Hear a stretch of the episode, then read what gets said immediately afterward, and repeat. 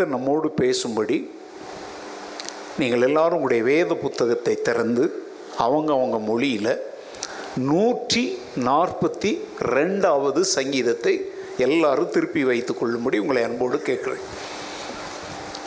Let us all turn our Bibles to Psalm 142 நூற்றி நாற்பத்தி ரெண்டாவது சங்கீதத்தை நம்ம முழுவதுமாக வாசிக்க போகிறோம். அதில் ஏழே ஏழு வசனங்கள் தான் இருக்குது.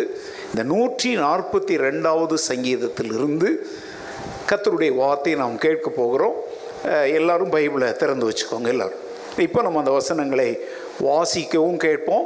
திரையிலும் நாம் அதை பார்க்கலாம். Psalm hundred and forty two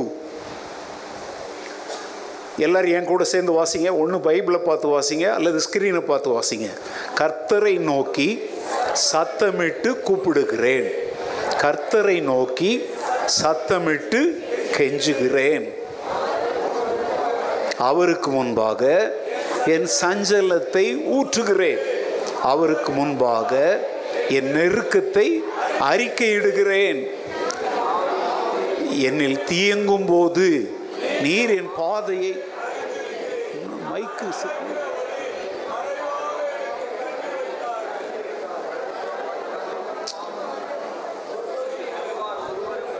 என்ன பண்றாங்க இவங்க? அரிப்பார் ஒருவரும் இல்லை.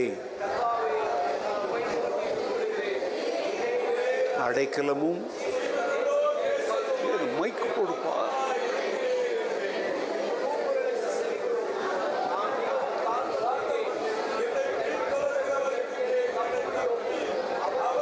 என்னிலும் பலவான்களாயிருக்கிறார்கள். என்ன செய்யணும்? போடுங்கன்னா அங்க வர சொல்றீங்க.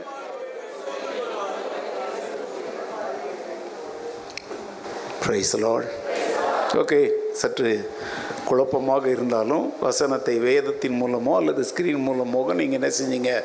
பார்த்தீங்க. இந்த ஏழு வசனத்திலிருந்து இன்றைக்கு நான் வந்து நல்லா கவனிங்க. How to overcome the problems அல்லது துன்பங்களை மேற்கொள்ளுவது எப்படி? தலைப்பு எல்லாரும் உங்கள் வாயினால் சொல்லுங்கள் துன்பங்களை மேற்கொள்ளுவது எப்படி? பத்தொம்போதாவது நூற்றாண்டில் ஜோசப் பார்க்கர் அப்படிங்கிற ஒரு பிரபலமான போதகர் லண்டன் பட்டணத்தில் ஊழியம் செய்து வந்தார். அவர் ஒரு முறை இப்படி சொன்னார்.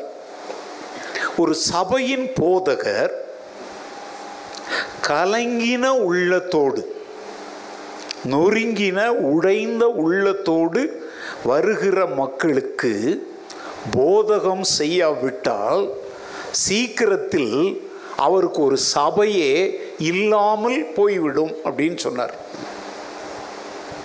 உற்று கவனித்தவங்க தான் இதனுடைய அர்த்தத்தை புரிஞ்சிக்க முடியும். கலங்கின உடைந்த உள்ளத்தோடு வருகிற மக்களுக்கு ஒரு சபையின் போதகர். அதற்கேற்ற போதனைகளை கொடுக்காவிட்டால் சீக்கிரத்தில் அவருக்கென்று ஒரு சபையே இல்லாமல் போய்விடும். இதுலேருந்து நீங்கள் என்ன புரிஞ்சுக்கிறீங்க அப்படின்னா உடைந்த நொறுங்குண்ட நெஞ்சங்களுக்கு ஆறுதல் என்கிற மருந்தாகிய வேத வசனங்களை திருச்சபையில் போதிப்பது அவசியம் என்பதை அவர் அங்கே வலியுறுத்துகிறார். அல்லேலூயா இது முழுமையான ஒரு உண்மையான சத்தியம். ஒரு உடைந்த உள்ளத்தோடு திருச்சபைக்குள்ளே வருகிறவர் வேத வசனத்தாலே ஆறுதல் படுத்தப்பட்டார் என்றால் தேர்தல் படுத்தப்பட்டார் என்றால் அது அவரோட நிற்காது அவர் அந்த செய்தியை தான் போகிற இடமெல்லாம் என்ன செய்வார்? கொண்டு செல்வார். ஒரு நல்ல டாக்டரை நீங்கள் கண்டுபிடிச்சிட்டிங்கன்னா இந்த சாவர வரைக்கும் இந்த ரகசியத்தை யாருக்குமே சொல்ல மாட்டேன்னா இருப்பீங்க. அதை போன்ற ஒரு டாக்டர் தேவையுள்ளவங்களுக்கு நான் ஒரு டாக்டர் சொல்கிறேன் அவரை போய் நீங்கள் என்ன செய்கிறீங்களா பார்க்குறீங்களா? அப்படின்னு நம்ம கேட்குறோமா கேட்கலையா அதே மாதிரி தான் திருச்சபையிலே உடைந்த உள்ளங்களுக்குரிய பதிலை மக்கள் பெற்றுக்கொள்ளும் பொழுது அந்த திருச்சபையை நோக்கி அநேகரை அவர்கள் என்ன செய்வார்கள்? வழி நடத்துவார்கள். அல்லேலூயா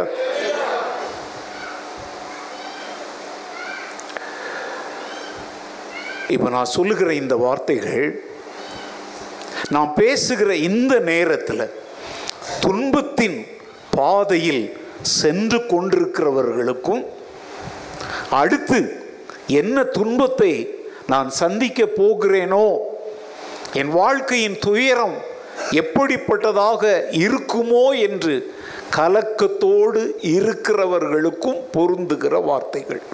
அல்லேலூயா.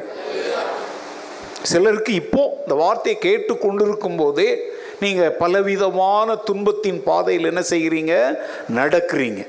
சிலர் நாளைய தினத்தில் இல்லை அடுத்து வருகிற நாட்களில் என்ன விதமான துன்பங்கள் வருமோ என்று நினைத்து கலங்கி என்ன செஞ்சிட்டு இருக்கிறீங்க? தவித்து கொண்டிருக்கிறீங்க. அதிலும் குறிப்பாக இந்த பெருந்தொற்று நோய் பரவி கொண்டிருக்கிறது. ஒவ்வொரு நாளும் பேப்பர் நியூஸை பார்க்கும் போதெல்லாம் நிறைய பேருடைய உள்ளத்தில் நம்பிக்கை பிறக்கலை.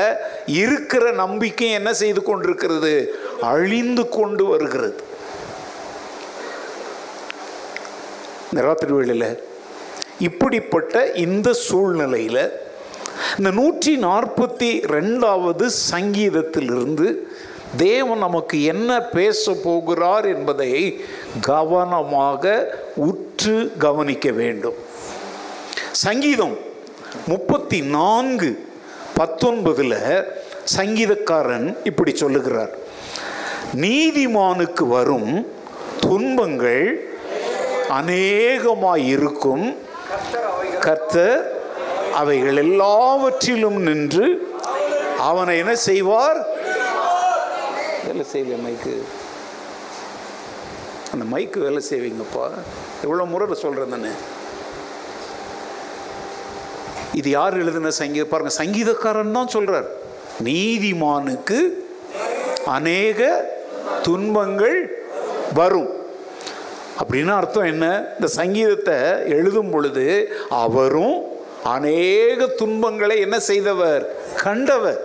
துன்பத்தின் பாதையில் அவர் என்ன செய்தவர்? நடந்தவர். அதனால தான் அவர் எழுதுகிறார் நீதிமானுக்கு என்ன வரும்? அநேக துன்பங்கள் வரும். ஆனால் கத்தர் அவை எல்லாவற்றிலும் நின்று அவன் என்ன செய்வார்? பிரச்சனையையும் சொல்லுகிறார். பிரச்சனைக்கு தீர்வையும் அங்க சொல்றார். அல்லேலூயா. முப்பத்தி நாலாவது சங்கீதத்தில் அவர் அப்படி சொல்றது உண்மை என்றால் இப்போ துன்பத்தின் பாதையில் கடந்து போய் கொண்டிருக்கிற நீங்களும் நானும் அல்லது அடுத்து என்ன துன்பங்கள் வருமோ என்று கலங்கி கொண்டிருக்கிற யாரும் கத்தர் மேல் தங்களுடைய முழுமையான நம்பிக்கை என்ன செய்ய முடியும்? வைக்க முடியும். ஏன்னா அங்க சொல்றாரு நீதிமானுக்கு துன்பங்கள் வரும் ஆனா கத்தர் அவனை என்ன செய்வார்? அல்லேலூயா இப்போ இந்த நூற்றி நாற்பத்தி ரெண்டாவது சங்கீதம் எந்த சூழ்நிலையில் எங்க இருந்து தாவீது பாடினார். அப்படிங்கிறது அங்கே என்ன போட்டிருக்கு பாருங்க உங்கள் பைபிளில். கெபியில் அது அப்படியே வாசிங்க.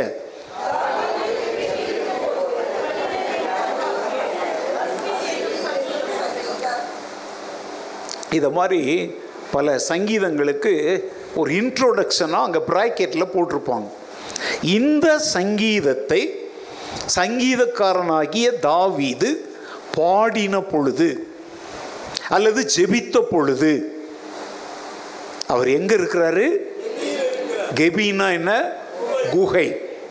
குகையில் போய் என்னத்துக்கு போவாங்க? ஒளிந்து கொள்வதற்கு. தன்னுடைய ஜீவனை நல்ல நேரத்தில் போவாங்களா? ஆபத்தின் நேரத்தில் போவாங்க. இப்போ இது எங்க இருக்கிறாரு?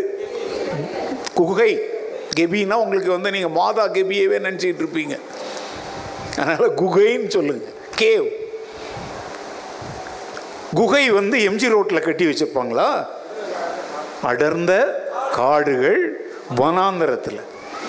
ஈவன் ஒரு குகைக்குள்ளே நம்ம நுழையும் போது கூட அப்படியே டபக்குன்னு உள்ளே போயிட முடியாது. தெரியுமா? அங்கே சிங்கமோ புலியோ கரடியோ ஏதோ ஒன்று அங்கே என்ன செய்ய இருக்குது? வாய்ப்பு இருக்குது. ஏன்னா அது கூட என்ன செய்யும்? தனக்கு பாதுகாப்பான இடங்களில் போய் என்ன செய்யும்? அது குட்டி போட்ட சிங்கங்கள் கூட அங்கே உட்காந்துருக்கலாம் நீங்கள் உங்கள் பாதுகாப்புக்காக அந்த குகைக்குள்ளே ஓடும் பொழுது அந்த சிங்கங்களுக்கு நீங்கள் இறையாக என்ன உண்டு? வாய்ப்பு உண்டு.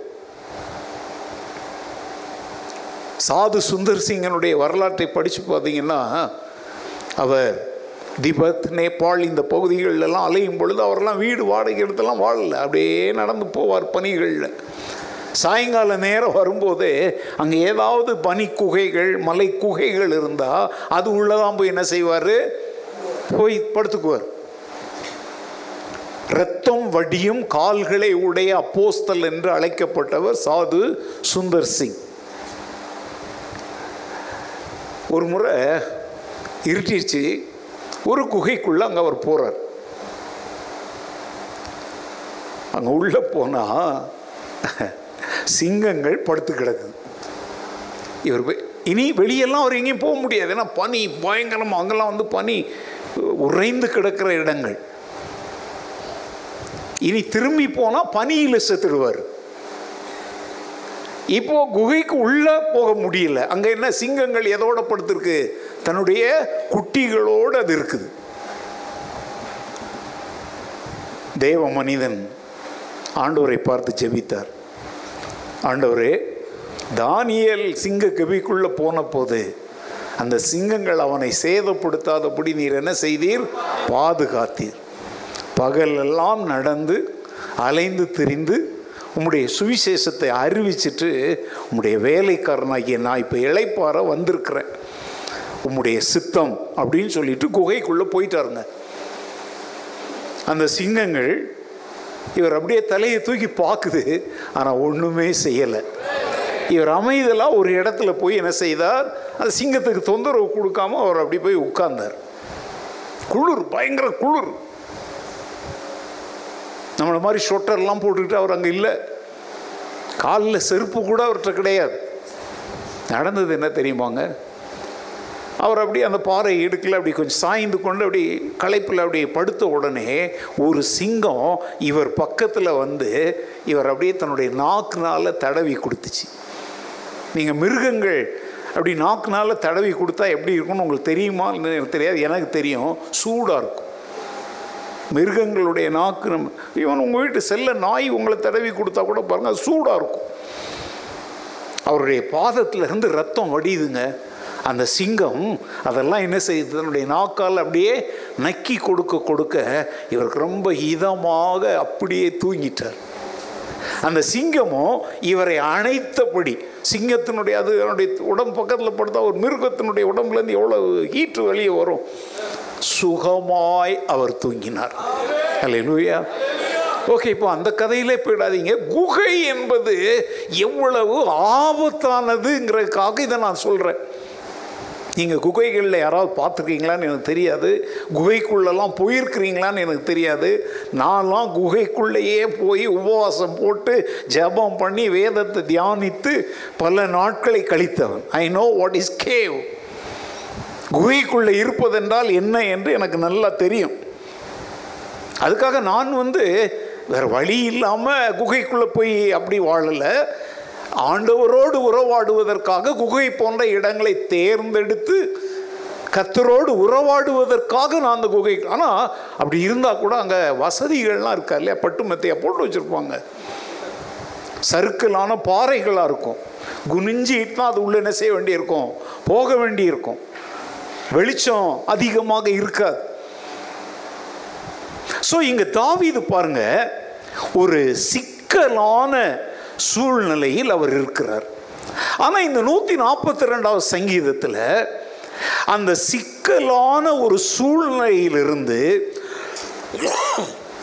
நாம் எப்படி தப்பிக்கொள்ள முடியும் என்பதை மாத்திரமல்ல சிக்கலான துன்பமான துயரமான நேரத்திலும் தேவனோடு எப்படி நாம் உறவுள்ளவர்களாக அவரோடு ஐக்கியம் உள்ளவர்களாக இருக்க முடியும் என்பதையும் இந்த சங்கீதத்திலே சங்கீதக்காரன் சொல்லுகிறார். அல்லேலூயா.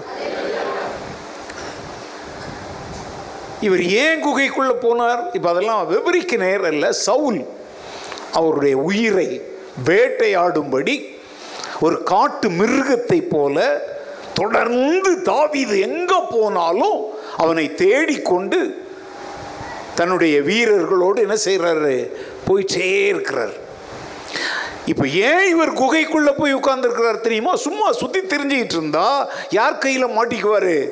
சவுல் கையில் மாட்டிக்குவார். சவுல் அவர் கதையை முற்றிடுவார் ஸோ உயிருக்கு ஆபத் பயந்தில்லை. ஆபத்தான சூழ்நிலை. ஆனா அந்த சூழ்நிலையில இந்த சங்கீதத்தை அவர் பாடுகிறார்.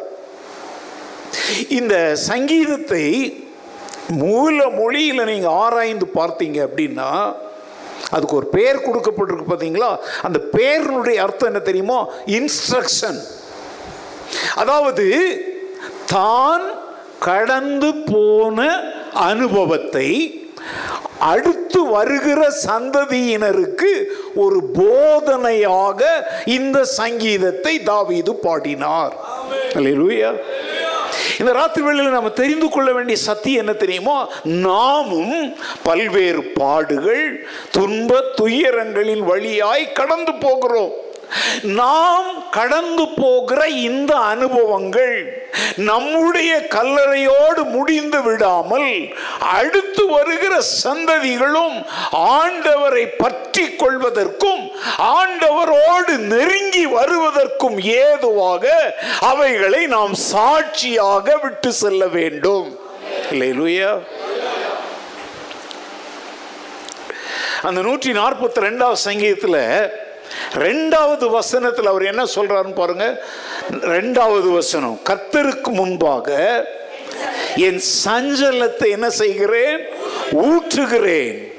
அவருக்கு முன்பாக என் நெருக்கத்தை பாருங்க அந்த குகையில் இருந்துட்டு அவர் சொல்றார். என் கத்தருக்கு முன்பாக என் சஞ்சலத்தை ஊற்றுகிறேன். அப்படின்னா அவருடைய இருதயம் கெட்டியா திடமா இல்லை. ஊற்றுகிற தண்ணீரை போல அது தழம்பி இருக்கிறது. இப்போ இருதயத்தில் கெட்டியாரு மனசை கெட்டியா வச்சுக்கோ அப்படின்னு நம்ம சொல்றோம். அப்படின்னா அவங்க மனம் தளர்ந்து போய் இருக்கிறாங்கன்னு அர்த்தம். இப்போ ஐஸ் கட்டி அதை நீங்கள் எடுத்து நார்மல் டெம்பரேச்சரில் வச்சிங்கன்னா அது என்ன செஞ்சிடும்? கரைஞ்சி போயிடும். தண்ணியாக என்ன செய்யணும்? ஊற்றப்பட்டு போயிடும். இங்க என் சஞ்சலத்தை நான் கடந்து போகிற துன்பத்தின் பாதையை ஒப்பாரி வச்சு அழுது நான் தீர்க்கல.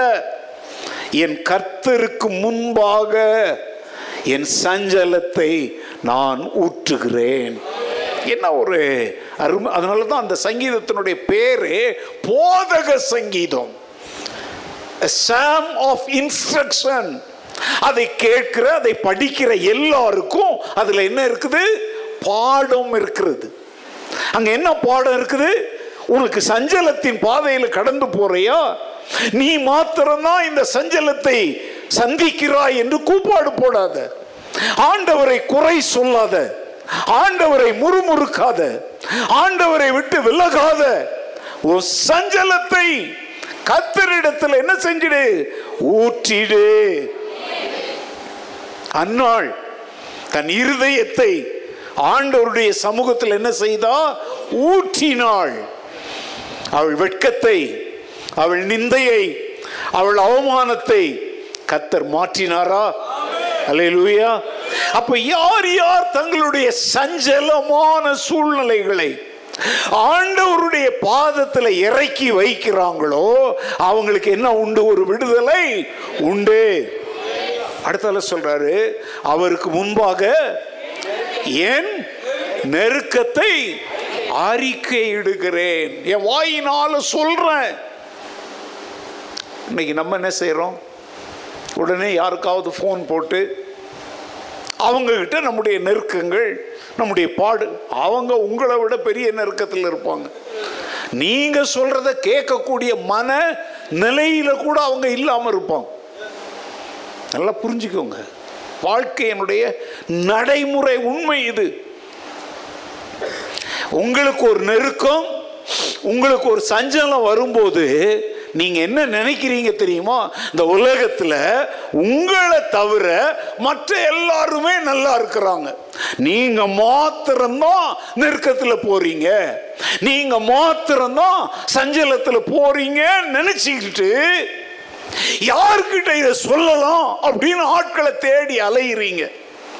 இந்த உங்களுடைய பலவீனத்தை சிலர் பயன்படுத்திக்கிட்டு உங்களுக்காக நாங்கள் இருபத்தி நாலு மணி நேரமும் ஜெபிப்பதற்காக என்ன வச்சிருக்கிறோம்? ஜெப கோபுரங்களை வைத்திருக்கிறோம் ஜெப தோட்டங்களை வைத்திருக்கிறோம் ஜெப மலையை வைத்திருக்கிறோம். நீங்க எப்போ வேணாலும் என்ன செய்யலாம்? கூப்பிடலாம். எங்களுடைய ஜெப வீரர்கள். இதுல வேற யுத்த வீரர்களும். ஆனால் இவன் யாரையும் கூப்பிடுற நிலைமையிலலாம் இல்லைங்க. அவனே குகைக்குள்ள கிடக்குறான். உயிருக்கு ஆபத்தான நிலைமையில் ஒளிஞ்சிட்டு கிடக்குறான். யார்கிட்ட போய் அவன் அறிக்கையிடு அறிக்கையிடுறதுன்னா என்ன? இப்ப நான் வாயில பேசுறேன் பாத்தீங்களா? அத மாதிரி தாவிது தான் கடந்து போகிற நெருக்கமான பிரச்சனைகளை நெருக்கமான காரியங்களை நெருக்கமான அவன் என்ன செய்யறது? ப்ரெஷர் பண்ணுற காரியங்களை அவன் யாருக்கிட்ட அறிக்கையிட்டான்? அல்லேலூயா. இன்னைக்கு நம்ம அதை செய்கிறோமா do we do do that இல்லை என் நெருக்கத்தை யாராவது கேட்பாங்களா? என் நெருக்கத்தில் என் கூட யாராவது இருப்பாங்களா? என்னுடைய துன்பமான இந்த துயரமான நேரத்தில் என் பெற்றோர் உடன் பிறந்தோர் என் நண்பர்கள் ஏன்? என் போதகர் என் கூட இருப்பாரா? போதகரும் மனிதன் தான் எலியா நம்மை போல என்ன உள்ள மனுஷன்? சில சமயத்தில் நான் பாஸ்டருக்கு ஃபோன் பண்ணேன் அவர் ஃபோன் எடுக்கலை. ஏங்க பாஸ்டர் ஃபோன் கூட சில சமயத்தில் எடுக்க முடியாமல் போயிடும். அது என்ன சூழ்நிலைன்னு உங்களுக்கு தெரியாது. அநேக சமயத்தில் நீங்கள் இங்கே என் ஃபோன் அடிச்சுக்கிட்டு இருக்கும்போது நாங்கள் ஒரு அஞ்சாறு பேர் கூட ஒரு குடும்பம் நெருக்கத்தின் பாதையில் கண்ணீரோடு என்கிட்ட பேசிக்கிட்டு இருப்பாங்க. நீங்கள் இங்கே ஃபோன் அடிச்சு நான் எடுக்காத ரீசன் என்ன தெரியுமோ? உங்களை விட நெருக்கத்தில் இருக்கிற இன்னொரு குடும்பத்திற்கு ஆறுதல் சொல்லி அவங்களுக்கு புத்தி சொல்லிட்டு ஜெபிச்சிக்கிட்டு இருப்பேன். ஆனா நீங்க நல்லா கவனிங்க பாஸ்டர் கூட என் போனை எடுக்கலையேன்னு ஒப்பாரி வைக்கிறத விட தேவனாகிய கத்தரிடத்தில் இப்போ பாஸ்டர்ட்ட ஃபோனில் வார்த்தையில் தானே சொல்கிறீங்க அதையே முழங்கால் படியிட்டு ஆண்டவர்கிட்ட சொன்னால் என்ன? அதைத்தான் அவர் சொல்கிறாரு என் நெருக்கத்தை யாரிடத்தில் நான் அறிக்கை எடுக்கிறேன்? சொல்லுங்க. கத்தரிடத்தில் நான் என்ன செய்கிறேன்? சமீபத்தில் நீங்கள் கத்தர்கிட்ட அறிக்கை செய்த உங்களுடைய நெருக்கம் என்ன? மனைவி கிட்ட நெருக்கத்தை சொன்னீங்க புருஷங்கிட்ட சொன்னீங்க பிள்ளைங்க கிட்ட சொன்னீங்க என்கிட்ட சொன்னீங்க யார் யாருக்கிட்டயோ சொன்னீங்க. கத்தர்கிட்ட சொன்னீங்களா? யோசித்து பாருங்க சமீபத்தில் இந்த புத்தாண்டில் இந்த பதினாலு நாளில் உங்களுடைய சஞ்சலத்தையும் நெருக்கத்தையும் தீர்க்க வல்லவரிடத்திலே ஊற்றுனீங்களா? அறிக்கையிட்டீங்களா? அதைத்தான் இந்த சங்கீதத்தில் நமக்கு போதகமாக தாவீது வைத்திருக்கிறார்.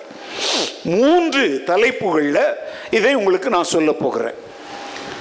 தாவீதின் பிரச்சனைகளை குறித்து இந்த சங்கீதம் என்ன சொல்லுகிறது?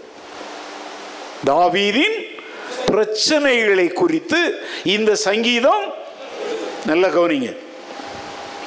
தனக்கு கஷ்டம் வந்தபோது தாவீது தான் என்ன செய்வேன் என்பதையும் தன்னுடைய பிரச்சனைகள் எப்படிப்பட்டவைகள் என்பதையும் இந்த சங்கீதத்தில் விவரிக்கிறார். ரெண்டு காரியம். ஒன்று அவருடைய பிரச்சனைகள் எப்படிப்பட்டவைகள் அந்த பிரச்சனைகளாகிய கஷ்டங்கள் வந்தபோது அவர் என்ன செய்தார். What is the problem what he has done இந்த ரெண்டையும் இந்த சங்கீதத்தில் அவர் என்ன செய்கிறார்? விவரிக்கிறார். ஆனால் ஒன்று கவனிங்க. குகைக்குள்ள இருந்தார் அப்படின்னு போட்டிருக்குது. ஆனால் அவர் சந்தித்த கரெக்டா பர்டிகுலரா இதுதான் பிரச்சனை நாங்கள் போடலை. சவுல் அவரை வேட்டையாடிட்டு இருந்தாரு. ஆனா இந்த குகைக்குள்ள அவர் இருந்த பொழுது அவருடைய உண்மையான பிரச்சனை என்ன என்பது அங்க என்ன செய்யப்படல? அப்படி எழுதப்பட்டிருந்தா ஒருவேளை நான் சொல்லிட்டா ஒரு வியாதி கூட பட்டு அந்த குகையில் இருந்திருக்கலாம். காட்டுக்குள்ளேயே அலைஞ்சு அலைஞ்சு சரியாக சாப்பிடாம பலவீனத்தின் நேரத்தில் சரீர களைப்பில் கூட அந்த குகைக்குள்ளே இருந்திருக்கலாம். இப்போ அப்படி ஒரு பிரச்சனை இங்கே எழுதப்பட்டிருந்தா இந்த சங்கீதம் நம்ம எல்லாருக்கும் பொருந்தாது. ஏன்னா அவர் வந்து வியாதிப்பட்ட நேரத்தில் பாடின சங்கீதம். நிறைய பேர் இங்க வியாதி இல்லாம இருக்கிறவங்க இது எனக்கு பொருந்தாதுன்னு கூட போயிடுவீங்க. அதனால பர்டிகுலரான ஒரு பிரச்சனையை சொல்லாம பிரச்சனைகளுக்கு அடையாளமாகிய ஒரு குகையில இருந்தார் அப்படின்னா இது எல்லாருக்கும் பொருந்தக்கூடிய ஒரு சங்கீதம். உங்க பிரச்சனை ஒன்றா இருக்கலாம் உங்க குகை ஒன்றா இருக்கலாம் உங்க குகை ஒன்றா இருக்கலாம். மொத்தத்தில் குகைக்குள்ள போய் ஒளிஞ்சு வாழ வேண்டிய சூழ்நிலையில ஒரு தேவனுடைய பிள்ளை என்ன செய்ய வேண்டும் என்பதை இந்த சங்கீதம் நமக்கு என்ன செய்யுது? நல்லாவே குகைக்குள்ள இருக்கிறாருங்க. எதிர்காலத்தை குறித்து ஏதாவது நம்பிக்கை இருக்கா? எப்போ குகையிலிருந்து வெளியே வருவார்னு தெரியுமா? அவர் குகைக்குள்ள இருக்கும்போதே கூட ஒருவேளை அவருடைய உயிரை வாங்க தேடுகிறவர்கள் ஏதாவது குகைக்குள்ளே ஒளிஞ்சிருக்கிறானான்னு பாருங்க அப்படின்னு அங்கே இருக்கிற குகைகளெல்லாம் தேடிட்டு கூட வருவாங்க. இவர் இங்கே உள்ள உயிருக்கு பயந்து உட்கார்ந்துட்டு இருக்கிறாங்க வெளியில போர் வீரர்களுடைய காலடி சத்தம் கூட என்ன செய்யும்? கேட்கும். இவர் அப்படி மெதுவாக அப்படி வெளியே தலையை கிளைய காட்டினார்னா தலையை சீவுறது கூட அங்கே ரெடியாக இருப்பாங்க. எப்போ வெளியே வர முடியும்னு தெரியாது. இல்லையா? அவர் அதுக்கு ரொம்ப உஷாராக மெதுவாக எந்த சத்தமுமே இல்லாத நேரத்தில் மெதுவாக அப்படியே குகைக்கு வெளியில் தலையை காட்டி தப்பிச்சு ஓட முடியும் ஏன்னா அங்கேயே உட்காந்துருக்க முடியாதுல்ல? இன்னொரு இடத்துக்கு போகணும்ல?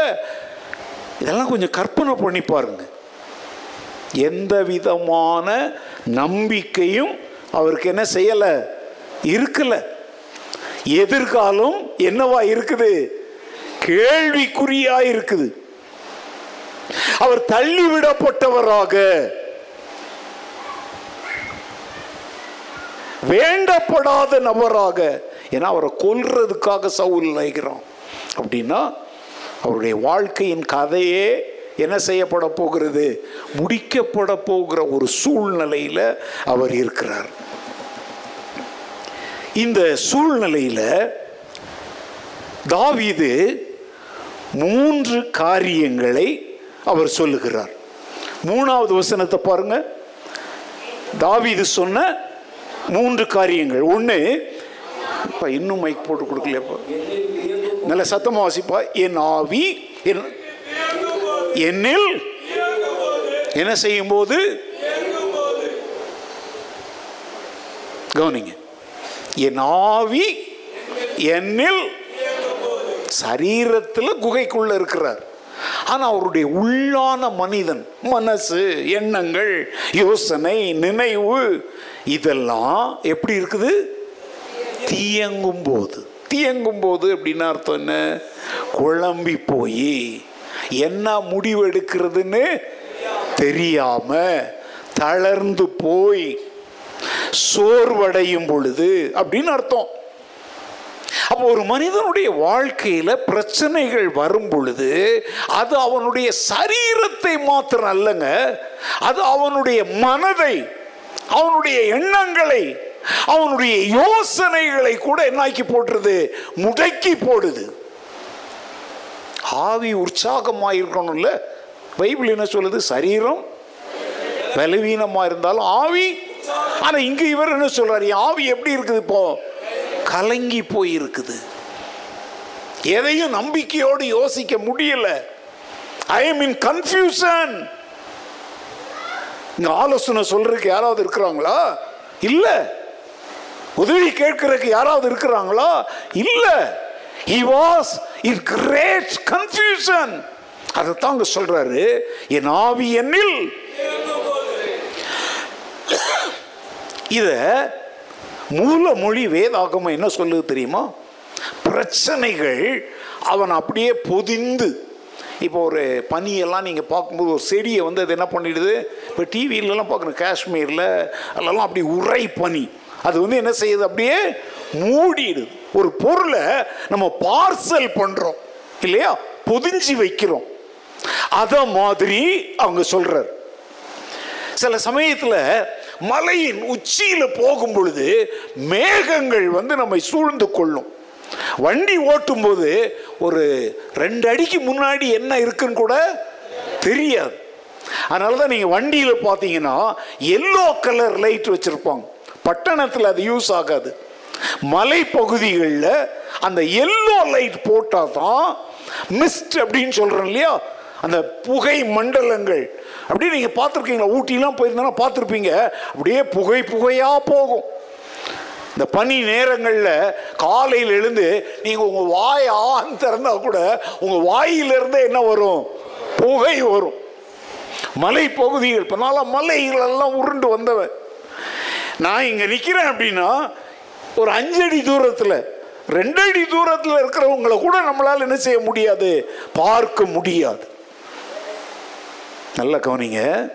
இங்கே இவன் என்ன சொல்கிறான் தெரியுமா? என் ஆவி எண்ணில் தீயங்கும் போதுன்னா அதனுடைய அர்த்தம் என்ன தெரியுமாங்க? பக்கத்திலேயே ஏதோ அவனுக்கு ஒரு அனுகூலமான ஒன்று இருக்கும். ஆனால் அதை கூட பார்க்க முடியாத அளவுக்கு அவனை சுற்றி அந்த பிரச்சனையை பற்றிய எண்ணங்கள் மிஸ்ட் மாதிரி மேகங்கள் அப்படியே மூடுகிற மாதிரி அவன் என்ன செய்யப்பட்டிருக்கிறான்? மனதளவில் மூடப்பட்டிருக்கிறான். எதையும் தெளிவாக பார்க்க முடியல. எதையும் தெளிவாக யோசிக்க முடியல. எண்ணங்கள் அலை பாயுது ஒரு காரியத்தை நினைக்கிறான் உடனே மனசு இன்னொன்னு நினைக்குது. ஆவி என்ன செய்யுது? தியங்குது. நீங்க யாராவது இந்த அனுபவத்தில் கடந்து போயிருக்கிறீங்களா அப்படின்னு எனக்கு தெரியாது. இந்த ஆவி தீயங்குகிற கலங்குகிற இல்ல குழம்பி போகிற நேரத்தில் தாங்க அநேகர் தவறான முடிவுகளை எடுக்கிறாங்க. தேவன் கூட என்ன என்ன பண்ணிட்டாரு?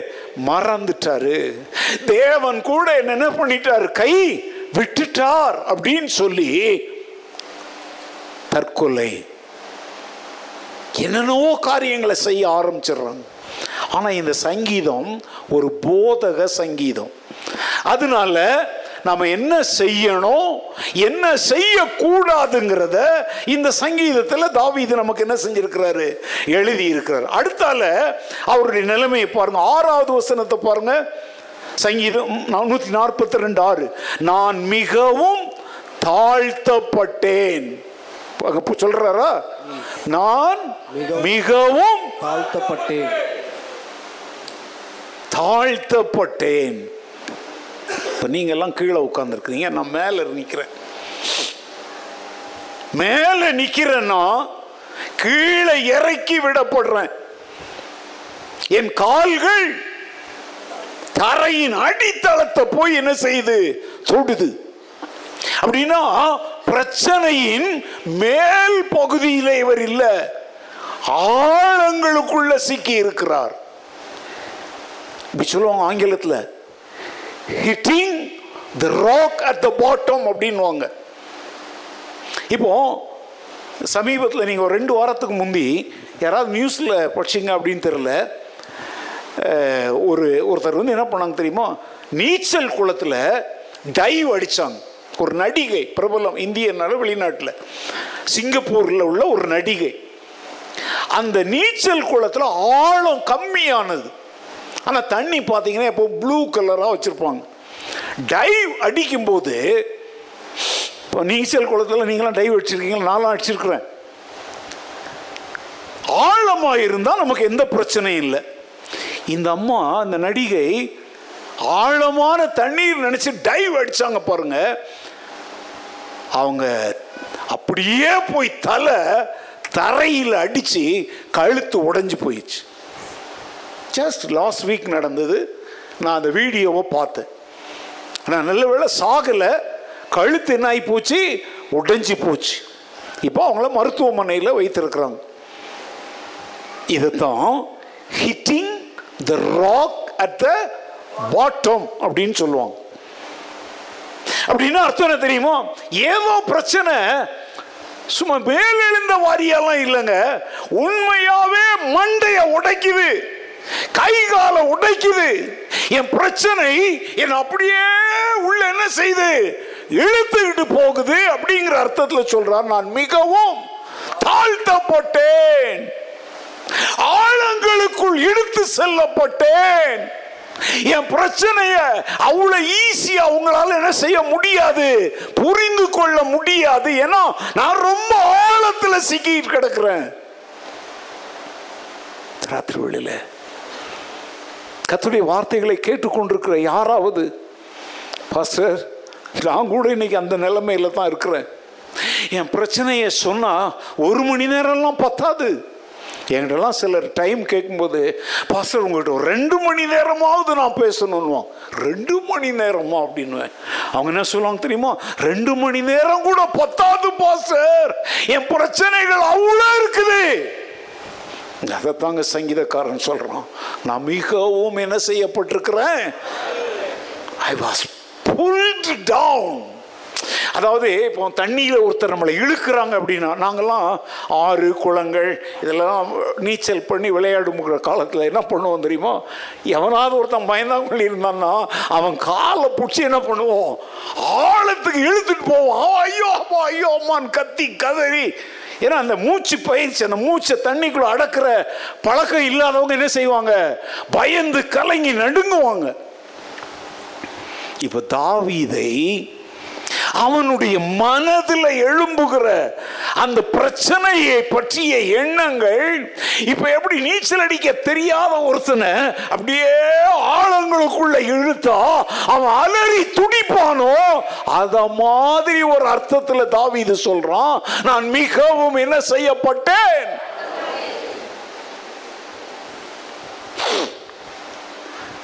அடுத்தால் என்ன சொல்றாரு தெரியுமா? தன் முதல் பாயிண்ட் என்ன சொல்கிறாருன்னா என்னுடைய துன்பம் ரொம்ப கடினமான துன்பம். ரெண்டாவது என்ன சொல்றாரு தெரியுமா? அவருடைய துன்பத்தை அவருடைய கஷ்டத்தை தமிழர் நம்ம சொல்றோம்ல எரியிற தீயில எண்ணெயை ஊத்துனா அப்படின்னு சொல்றபடி அவரோடு இருந்தவர்கள் அவருடைய துன்பத்தை அதிகரிக்கும்படி செய்தார்கள். மூணாவது வசனம் பாருங்க. வசனம் மூணு. எனக்கு எதிராக அங்க என்ன சொல் என்னத்தை வைத்தாங்கன்னு சொல்லாது என் ஆவி என்னில் தீயங்கும் போது நீர் என் பாதை அறிந்திருக்கிறீர். நான் நடக்கிற வழியில் மறைவாக எனக்கு என்ன வைத்தார்கள்? எங்க பாருங்க இவனே இங்க இவ்வளவு பெரிய பிரச்சனையில் இருக்கிறான். அவன் நடக்கிற பாதையில என்னத்தை வைத்தாங்களோ? கண்ணியை வைத்தாங்க. கண்ணினா உங்களுக்கு அந்த பறவைகள் எல்லாம் பிடிக்கிறதுக்கு வலைகளை வைப்பாங்க. சில மிருகங்களை பிடிக்கிறதுக்கு சில பொறியெல்லாம் வைப்பாங்க. அது மாதிரி தாவீதனுடைய ஜீவனுக்கு அவன் நடக்கிற பாதை அவன் நடக்கிற பாதையே என்ன பாதை? துன்பமான பாதை. அதில் என்னத்தை வேற வச்சிருக்காங்களாம்? அப்படின்னு அர்த்தம் என்ன தெரியுமா? கண்ணின்னு அவர் சொல்கிறது என்ன நம்ம புரிஞ்சுக்கலாம். ஒருவேளை இவருடைய நடமாட்டத்தை கவனிப்பதற்கு இவருக்கு அறிமுகமான ஆட்களை கொண்டே ஸ்பை வேலை செய்கிறாங்க இப்போ நான் எங்கே இருப்பேன் அப்படின்னு எல்லாராலையும் சொல்ல முடியாது.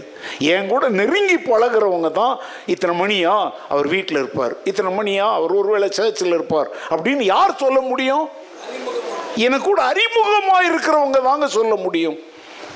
அப்போ தாவீது தன் உயிரை காப்பாற்றிக் கொள்ள காடு மலை என்று ஓடி அலைஞ்சிக்கிட்டு இருக்கிறான் ஆனா அவன் நடக்கிற பாதையில கண்ணியை வைத்தார்கள் அப்படின்னு அர்த்தம் என்ன தெரியுமா? அறிமுகமான நபர்களை கொண்டே அவனை பிடிக்க தீய திட்டங்கள் தீட்டப்பட்டன.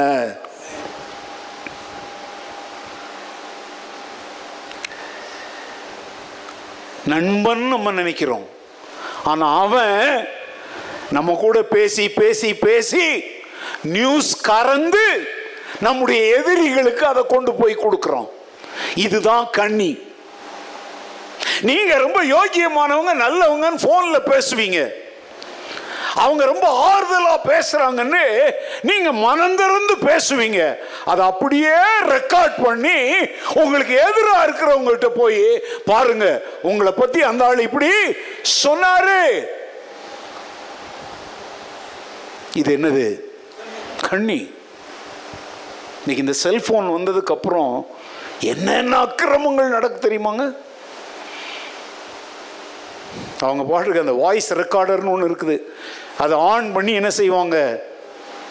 வச்சுக்கோங்க. ஏங்க ஏன் பேச்சை ரெக்கார்ட் பண்ணுறாங்க நான் இதை ரெண்டாயிரத்தி பதினெட்டாவது வருஷத்துலேயே நான் இலங்கைக்கு போகிற அந்த ஞாயிற்றுக்கிழமை உங்களுக்கு சொன்ன ஞாபகம் இருக்கா? நான் பேசுனதையே ரெக்கார்ட் பண்ணி மற்றவங்களுக்கு போட்டு காட்டினவங்க இந்த சபையில் இருக்கிறாங்கன்னு அவங்களுக்கு ஒரு அதிர்ச்சியான சம்பவத்தை சொல்லிட்டு தான் நான் இலங்கைக்கு போனேன்.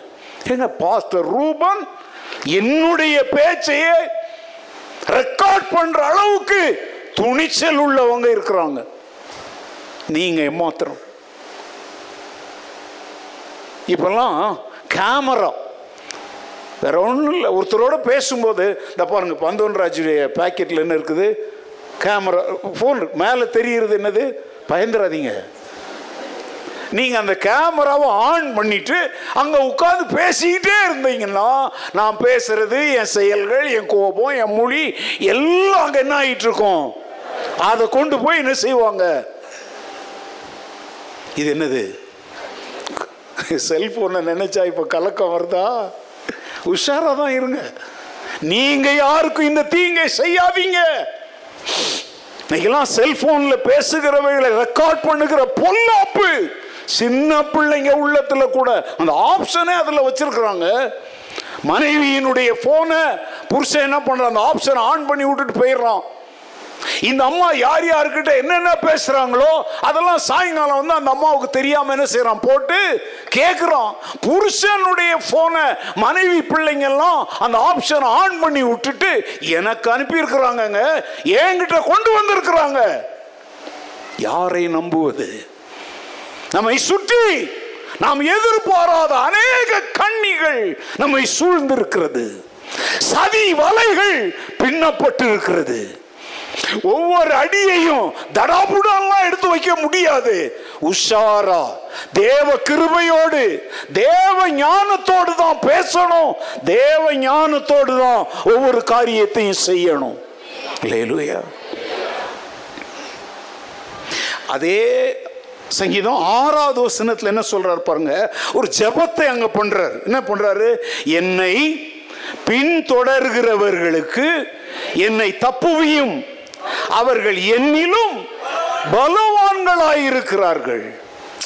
உள்ளத உள்ளபடி அப்படி ஆண்டவர்கிட்ட சொல்றான் பாருங்க.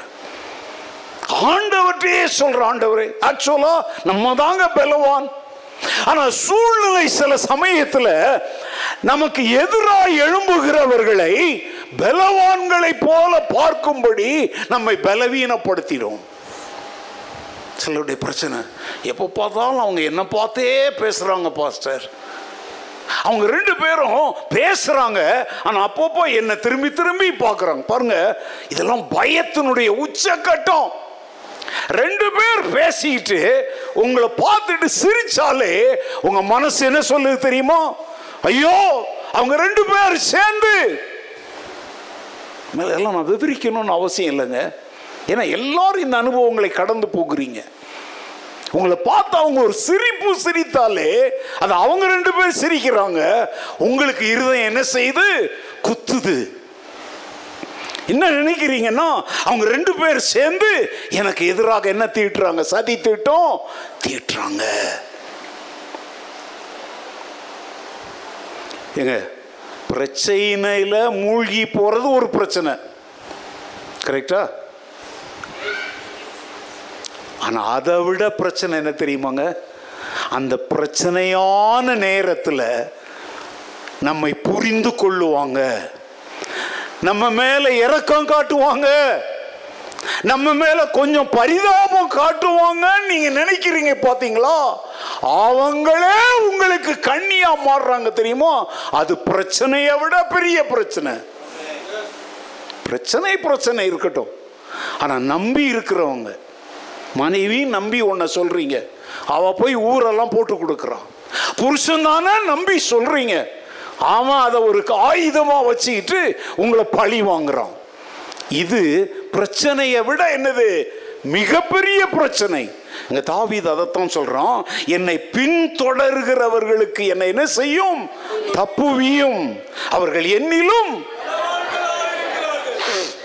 மூணாவது அதாவது அவருடைய கஷ்டத்தை மற்றவங்க என்ன பண்றாங்க? ஏத்தி விடுறாங்க அப்படின்னு அங்க சொல்றார். மூணாவது என்ன சொல்றார் பாருங்க நாலாவது வசனம். வலது புறமாய்.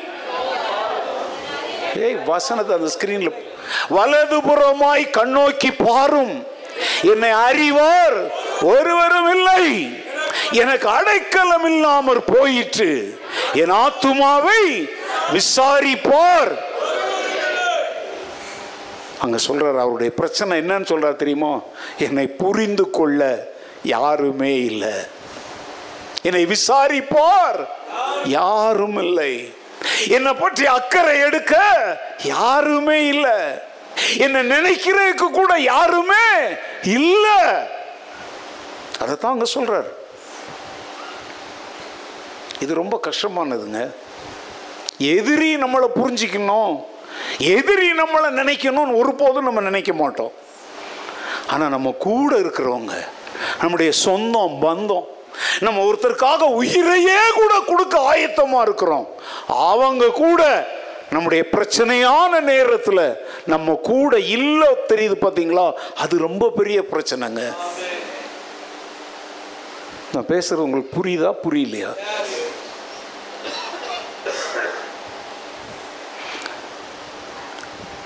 உபகாரம் பண்ணலைனாலும் பரவாயில்ல.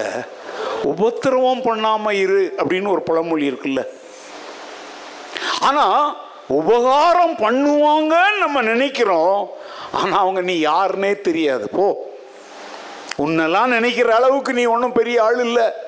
உன்னெல்லாம் நினைக்கிற அளவுக்கு எங்களுக்கு நேரம் இல்லை.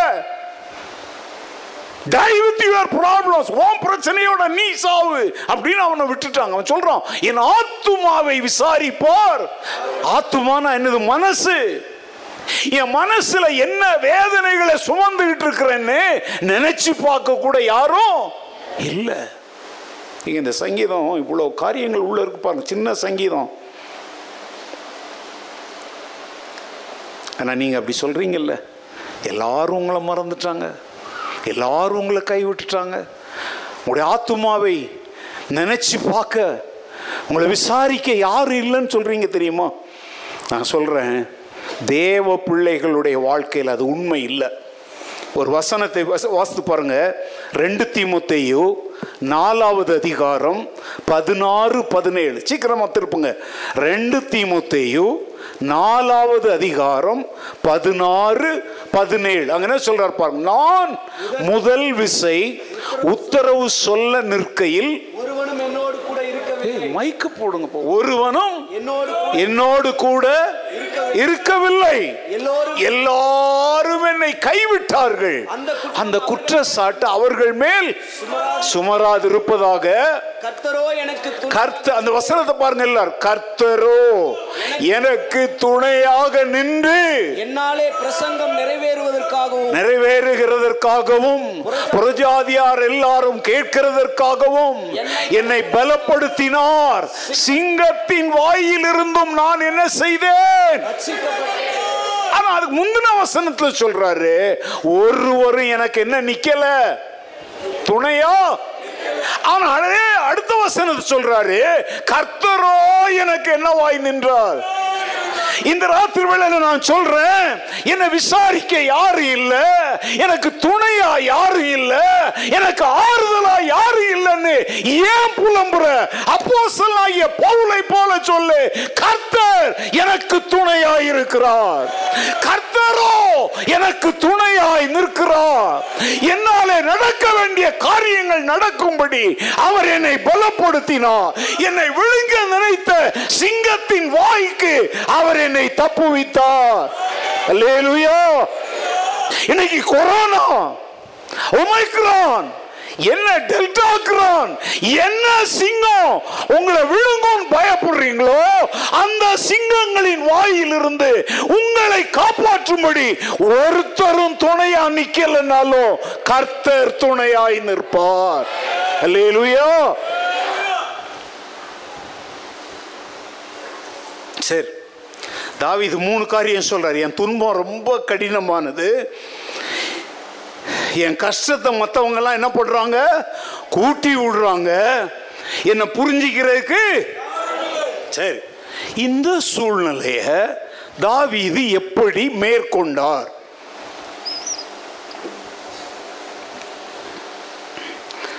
தன்னுடைய பிரச்சனையிலிருந்து தாவீது வெளியே வந்துட்டார். பிற்காலத்தில் பார்க்குறோம் அவர் ராஜாவாகி நல்ல ஒரு அரசனாக நல்ல முடிவை அடைந்தார். அப்படியே குகையிலேயே அவர் செத்து போயிடல. அந்த குகைக்கு அப்புறமும் அவருக்கு ஒரு வரலாறு இருந்துச்சு.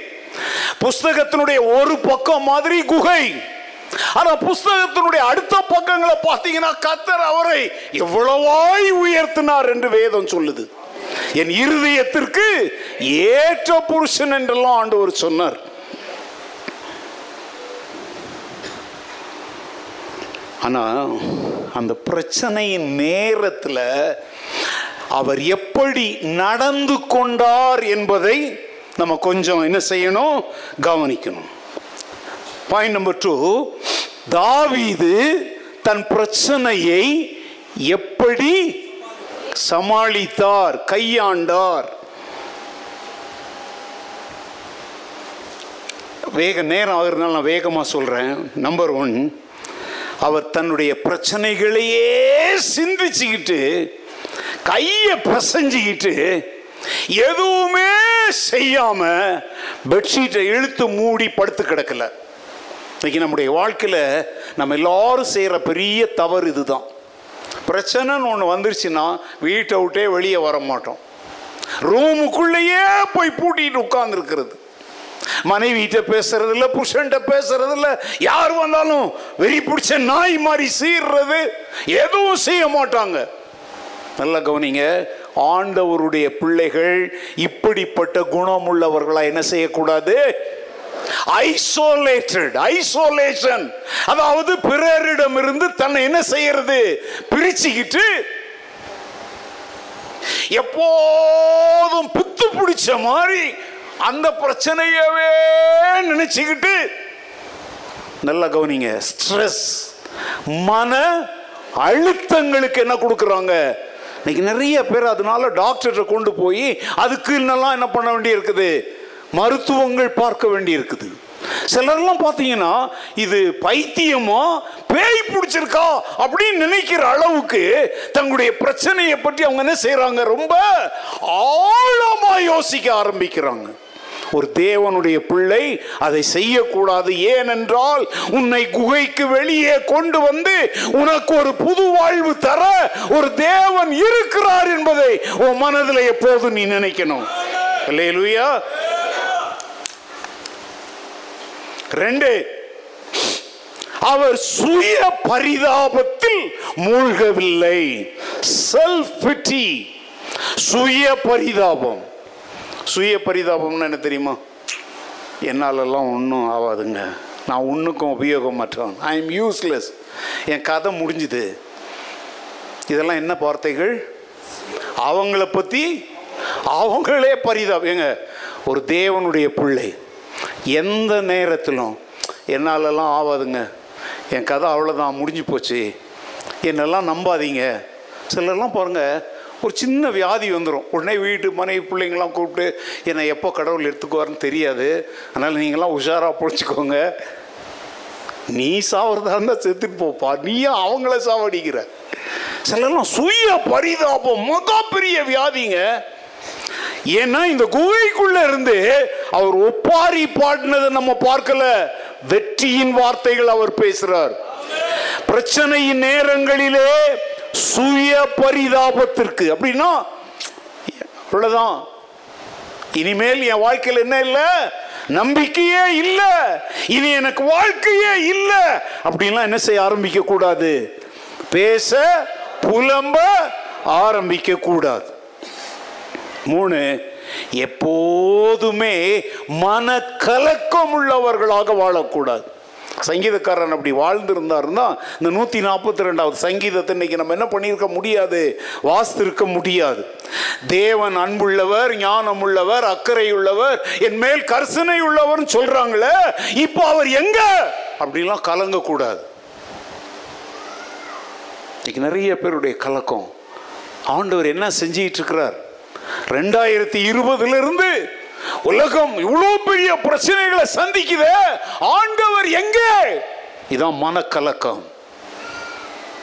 No questions where there is faith there should not be any questions எங்கே விசுவாசம் இருக்கிறதோ அங்கே கேள்விகள் இருக்கக்கூடாது. தேவன் ஜீவிக்கிறார். ஏற்ற நேரத்தில் எழும்புவார் இறையாதே அமைதலாயிரு என்று காற்றையும் கடலையும் அதட்டுவார் என்று நம்பணும். மன கலக்கத்திற்கு என்ன கொடுக்க கூடாது? அது மாத்திரம் இல்ல அவருடைய துன்பமான அந்த நேரத்தில் அவர் யாருக்கும் பாரமா இருக்கல அப்படின்னு அர்த்தம் என்ன தெரியுமாங்க? அவர் கூட யாருமே இல்லை. அப்படின்னா பிரச்சனையானே கொஞ்சம் என் கூட வரீங்களா என் கூட கொஞ்சம் நேரம் இருக்கிறீங்களா? அவங்களுக்கு வேலைக்கு போக வேண்டியிருக்கும். அவங்களுக்கு ரொம்ப முக்கியமான காரியங்கள் இருக்கும். எனக்காக இன்னைக்கு ஒரு நாள் என் கூட டைம் ஸ்பெண்ட் பண்ணக்கூடாதா? இன்றைக்கி நிறைய பேர் தாங்கள் சுமக்க வேண்டிய பாரத்தை கத்தருடைய பாதத்தில் இறக்கி வைக்க வேண்டிய பாரத்தை மனிதர் மேலே இறக்கி வைக்கிறதுக்கு தேடிட்டு அலைகிறாங்க அதுக்கு ஆட்கள் கிடைக்கலன்னா உடனே வாழ்க்கைக்கே என்ன இல்லை?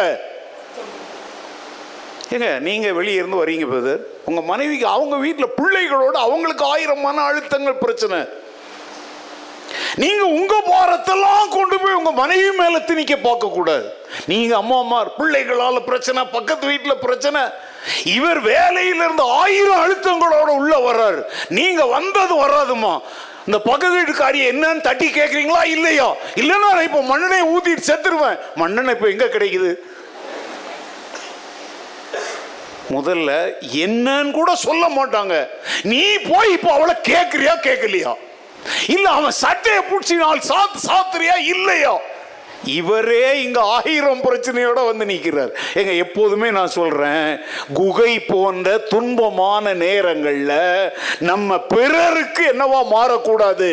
ஏன்னா கர்த்தர் மேல் உன் பாரத்தை என்ன செய்து விடு வைத்து விடு அவர் உன்னை என்ன செய்வார்?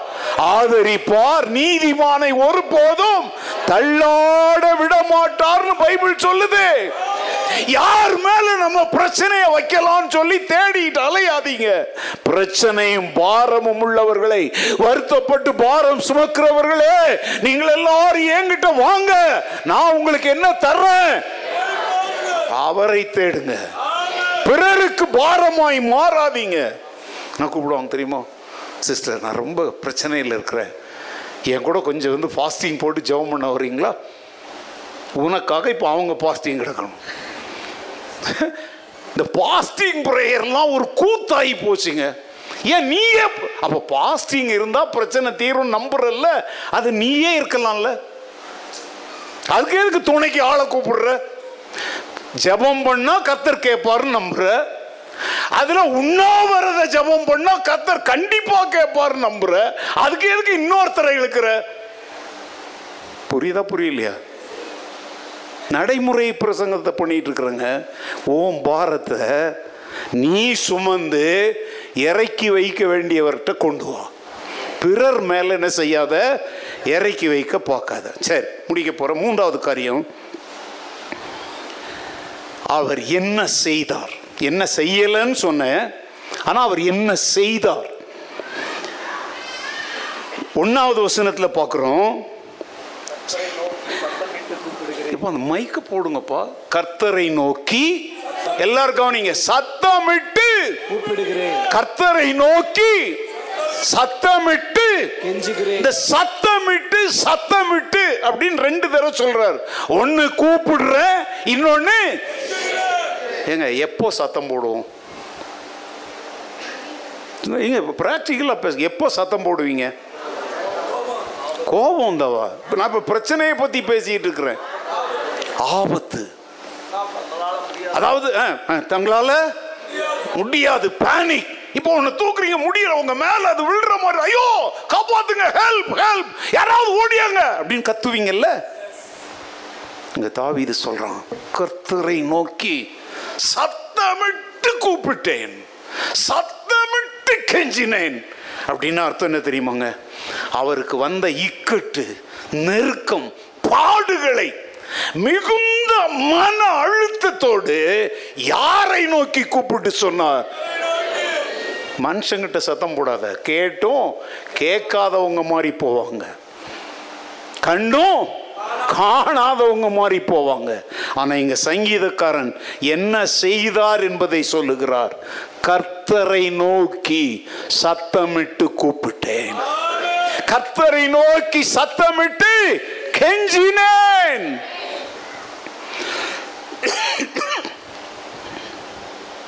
அழணும்னு நினைக்கிறியா? மனுஷன் முன்னால் அழாத. போ வீட்டு கதவை சாத்திடு. ரூமுக்குள்ள போய் ஆண்டவரை நோக்கி அழு. உன் கண்ணீரை ஊத்திடு. உன் மன பாரம் இறங்கும். ஹலோ? நல்லா கவனிங்க தேவன் தந்த காரியங்களை நான் பேசிட்டு இருக்கிறேன். நீ மனுஷன் முன்னால் அழுத அவங்க தான் சொல்லுவாங்க? அழாதீங்க சிஸ்டர் அழாதீங்க பிரதர் நாங்கள்லாம் இல்லையா? இருக்கிறீங்க. ஆனால் யூஸ்லெஸ் உங்களால் என்ன செய்ய முடியும்?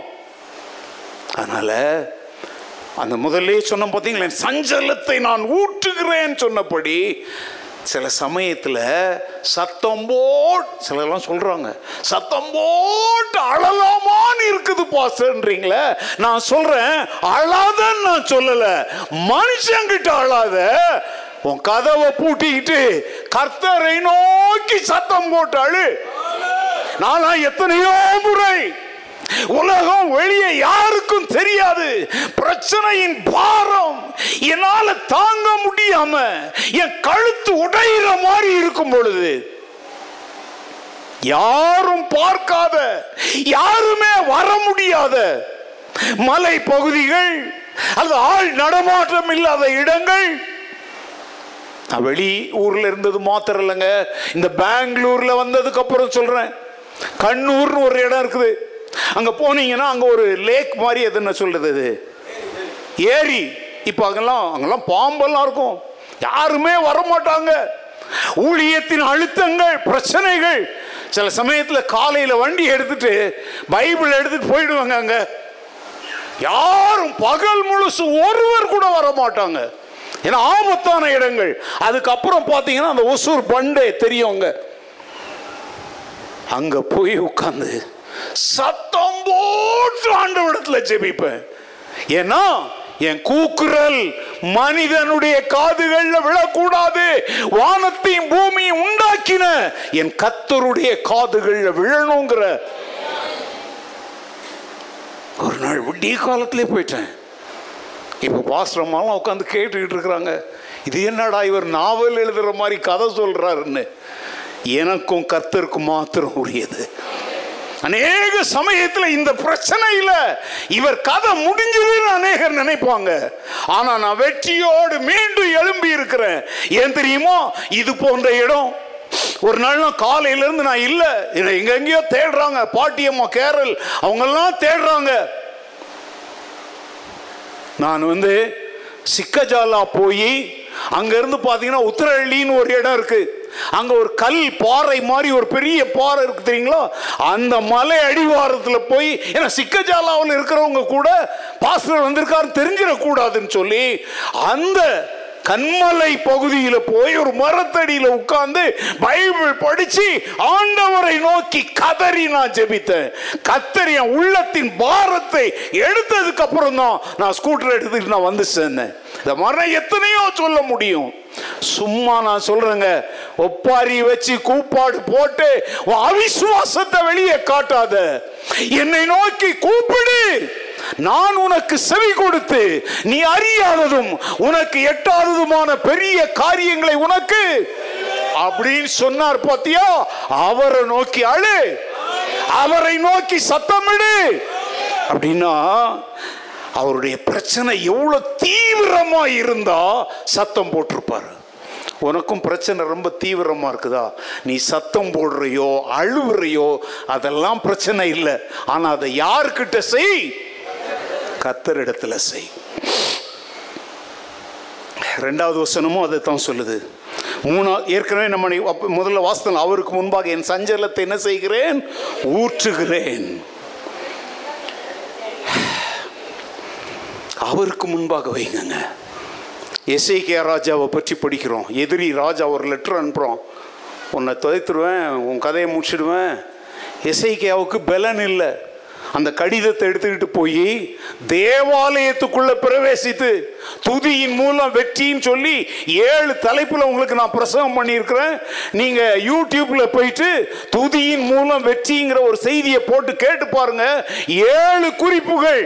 அந்த ராஜா எப்படி அந்த பிரச்சனையை சந்தித்தான் பேசி இருக்கிறேன் அவன் என்ன செய்யறான் தெரியுமா? ராஜா ஆண்டவர்கிட்ட போய் சொல்றான் ஆண்டவரே இவ்வளோ பெரிய சேனையை எதிரிகளை சந்திக்கிறதுக்கு என்கிட்ட என்ன இல்லை? பலன் இல்லை. நீர் தான் எங்களுக்கு ஒத்தாசையா எழும்பணும். பலனற்ற ஒரு சூழ்நிலையில சந்திக்கவே முடியாத பிரச்சனைகளை நீங்க சந்திக்கிறீங்களா? அங்க ராஜா செய்த அதே காரியத்தை நாமும் செய்வோம். அல்லேலூயா ஆதி திருச்சபை விசுவாசிகள் இதை தான் செய்தாங்க. பேதுருவை பிடிச்சி எங்கே போட்டாங்க? சிறைச்சாலையில் போட்டுட்டாங்க. ஜாமீன் எடுக்கலாம் இவங்களால முடியாது. ஒருவேளை அந்த காலத்தில் மதம் மாற்ற சட்டம் மாதிரி இருந்துச்சுங்க. எக்ஸாக்ட்லி அன்னைக்கு என்னது? சுவிசேஷத்தை சொல்லக்கூடாது. இயேசுவை பற்றி பேசக்கூடாது. மதம் மாற்ற சட்டம் அன்னைக்கு அமுல்ல இருந்துச்சுன்னு வச்சுக்கோங்க. அந்த நேரத்தில் ஜெயிலில் கிடக்கிறவரை எப்படி காப்பாத்துறது? வழி தெரியல. அவங்க எல்லாம் என்ன செய்தாங்க? நீங்க வீட்டில் போய் வாஸ்து பாருங்க. அப்போ சிலர் பனிரெண்டாவது அதிகாரத்தில் சபையார் எல்லாரும் தேவனை நோக்கி ஊக்கத்தோடு என்ன செய்தாங்க? ஜெபித்தார்கள். விடுவிக்கப்பட வேண்டியவர். விடுவிக்கப்பட்டார். நம்முடைய கூக்குரலுக்கு ஆண்டவர் என்ன கொடுப்பார்? அதுவும் எப்போ விடுவித்தார் ஆண்டவர்? நடு ராத்திரியில் நீ நடு ராத்திரியின் அனுபவத்தில் கடந்து போயிட்டு இருக்கிறியா ஆண்டவருக்கு விடுவிக்கணும்னா விடிய காலம் பத்து மணிக்கு விடுவிக்கிறேன்லாம் விடு சூரியன் வரட்டும் விடுவிக்கிறேன்லாம் சொல்ல மாட்டார். நடு ராத்திரியிலேயே சிறைச்சாலையில தேவதூதனை அனுப்பி பூட்டப்பட்டிருக்கிற பூட்டுகளை திறந்து உன்னை வெளியே கொண்டு வர கர்த்தர் வல்லவர் என்பதை இந்த ராத்திரியில நீ விசுவாசி. ஆமேன். நம்முடைய தேவனால் கூடாதது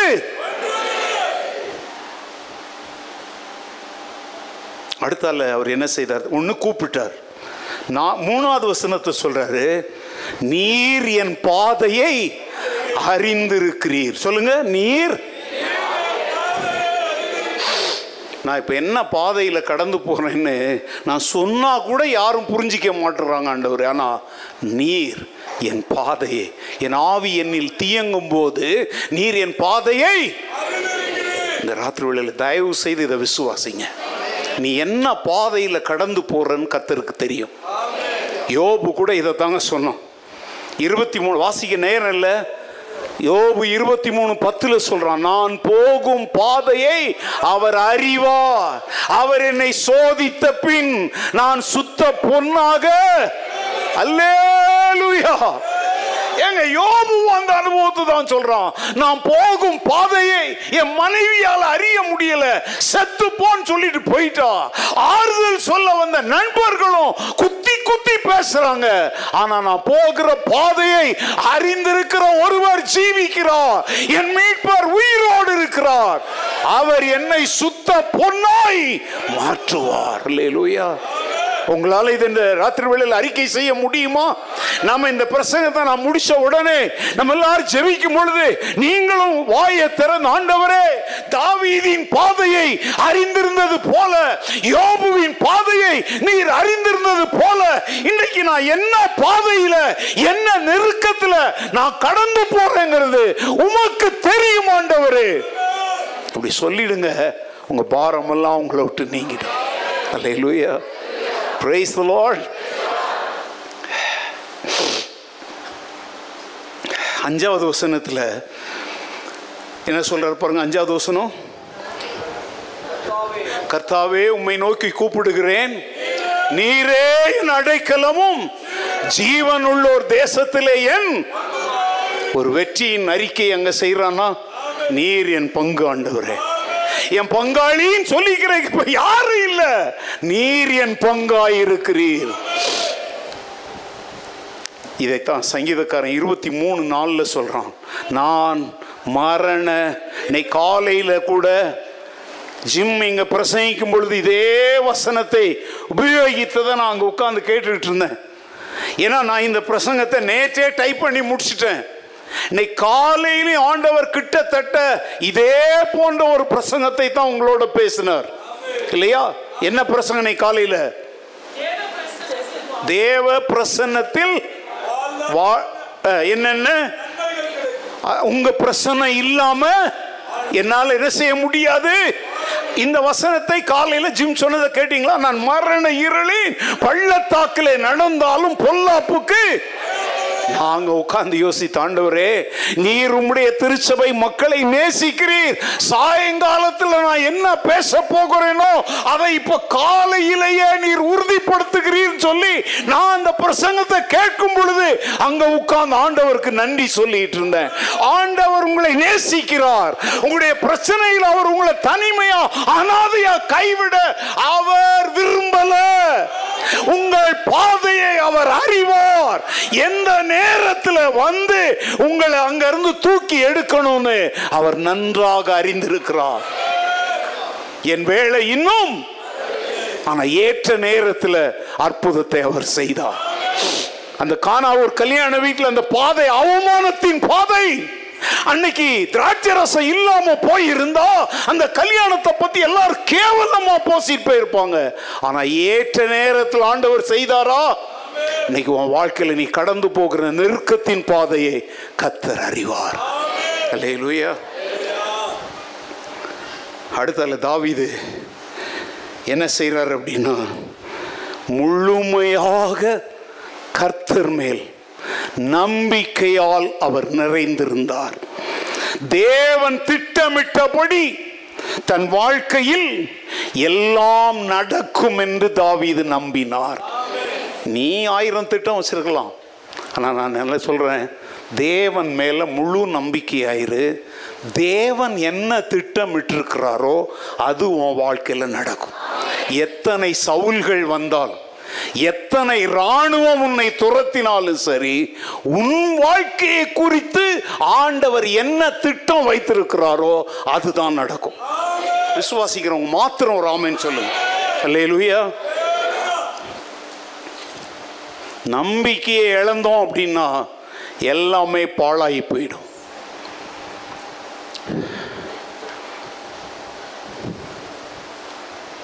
ஒரு யுத்தத்தில் ரெண்டாம் உலக போரில் ஒரு வீரன் எதிரிகளிலிருந்து தப்ப விசுவாசி நல்ல விசுவாசி இதே மாதிரி ஒரு குகைக்குள்ளே போயிட்டான். கொஞ்சம் ரத்தம்லாம் வடியுது.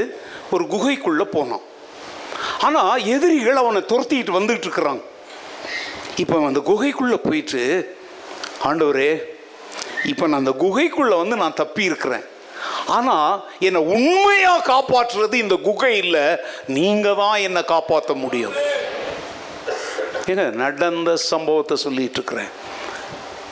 அப்படின்னு ஆண்டவரை நோக்கி அவன் ஜெபம் பண்ணுறான் அந்த பக்கத்துலலாம் எதிராளிகளுடைய சத்தம் இங்கே போயிருப்பான் அங்கே போயிருப்பான் நீ அந்த பக்கம் போ நீ இந்த பக்கம் போன்னு பேசுகிற சத்தம் இவனுக்கு கேட்குது அப்போ தான் இவன் சொல்கிறான் ஆண்டவரே குகைக்குள்ளே தான் என்னை காப்பாற்ற முடிஞ்சுது. ஆனால் எதிரிகள் கையிலேருந்து என்னை யார் தான் காப்பாற்ற முடியும்?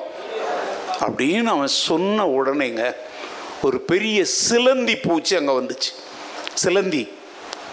அது வந்து வேக வேகமா வேக வேகமா. இவன் பதுங்கி இருக்கிறான் பார்த்தீங்களா அந்த குகையின் வாசலை அந்த ஒரு வலை பின்னுது பார்த்தீங்களாங்க வேக வேகமா ஒரு வலையை பின்னிடுச்சு. இவன் யோசிக்கிறான் என்ன இந்த சிலந்தி பூச்சி இவ்வளவு வேக வேகமாக இந்த குகையின் வாசலையே மூடுற அளவுக்கு ஒரு வலையை பின்னுதே? அவனுக்கு புரியலங்க. அப்போ நல்ல கவனிங்க. ஒவ்வொரு குகையும் தேடக்கூடிய எல்லா இடத்தையும் தேடிட்டு இவன் இருக்கிற குகை வாசல்ல ரெண்டு வீரர்கள் துப்பாக்கியோட எதிரிகள் வந்து நிக்கிறாங்க. அவங்க இந்த குகையை பார்க்குறாங்க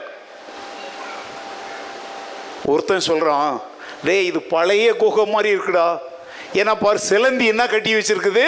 கூடு கட்டி வச்சிருக்குது. புரியுதா புரியலையா? அதனால அவன் என்ன சொன்னான் தெரியுமா? அது உள்ள போய் எதுக்கு போகணும்? வா போகலாம் அப்படின்னு சொல்லிட்டாங்க. ஒரு அல்லேலியா வருதாப்பா உங்களுக்கு போய் புரிதுங்க ஏங்க அந்த நேரத்தில் அந்த சிலந்தி பூச்சி வந்து அந்த கூட்டை அங்கே கட்டாமல் இருந்திருந்தா எதிரிகள் இந்த குகைக்குள்ளே என்ன செஞ்சிருப்பாங்க? அந்த நேரத்தில் ஒரு சிலந்தி பூச்சிக்கு ஞானத்தை கொடுத்து என் பிள்ளை உள்ள இருக்கிறான். வேக வேகமாக அந்த குகையின் வாசலை மூடும்படி ஒரு வலையை பின்னு அப்படின்ற ஞானத்தை யார் கொடுத்திருப்பா? நாம் ஆராதிக்கிற கத்தர் கொடுத்திருப்பார். அந்த குகையின் வாசல்ல நின்றுட்டு அவன் சொல்றான் இது பழங்காலத்து குகைடா. எனது சிலந்தி? வலைய போட்டு வச்சிருக்கு. வா போகலான்னு போனோம். அதுக்கப்புறம் இவன் உயிர் தப்புனதாக நான் படித்த போது ஆண்டவரே எங்களை கூட ஒரு சிலந்தி பூச்சி போன்ற யாரை கொண்டோ எதை கொண்டோ எங்கள் ஆத்துமாவை நீர் காப்பாற்ற வல்லவர். நான் ஆண்டவரை துதிச்சேங்க. இந்த ராத்திரி வேளையில் நீங்களும் நினைச்சு பாருங்க.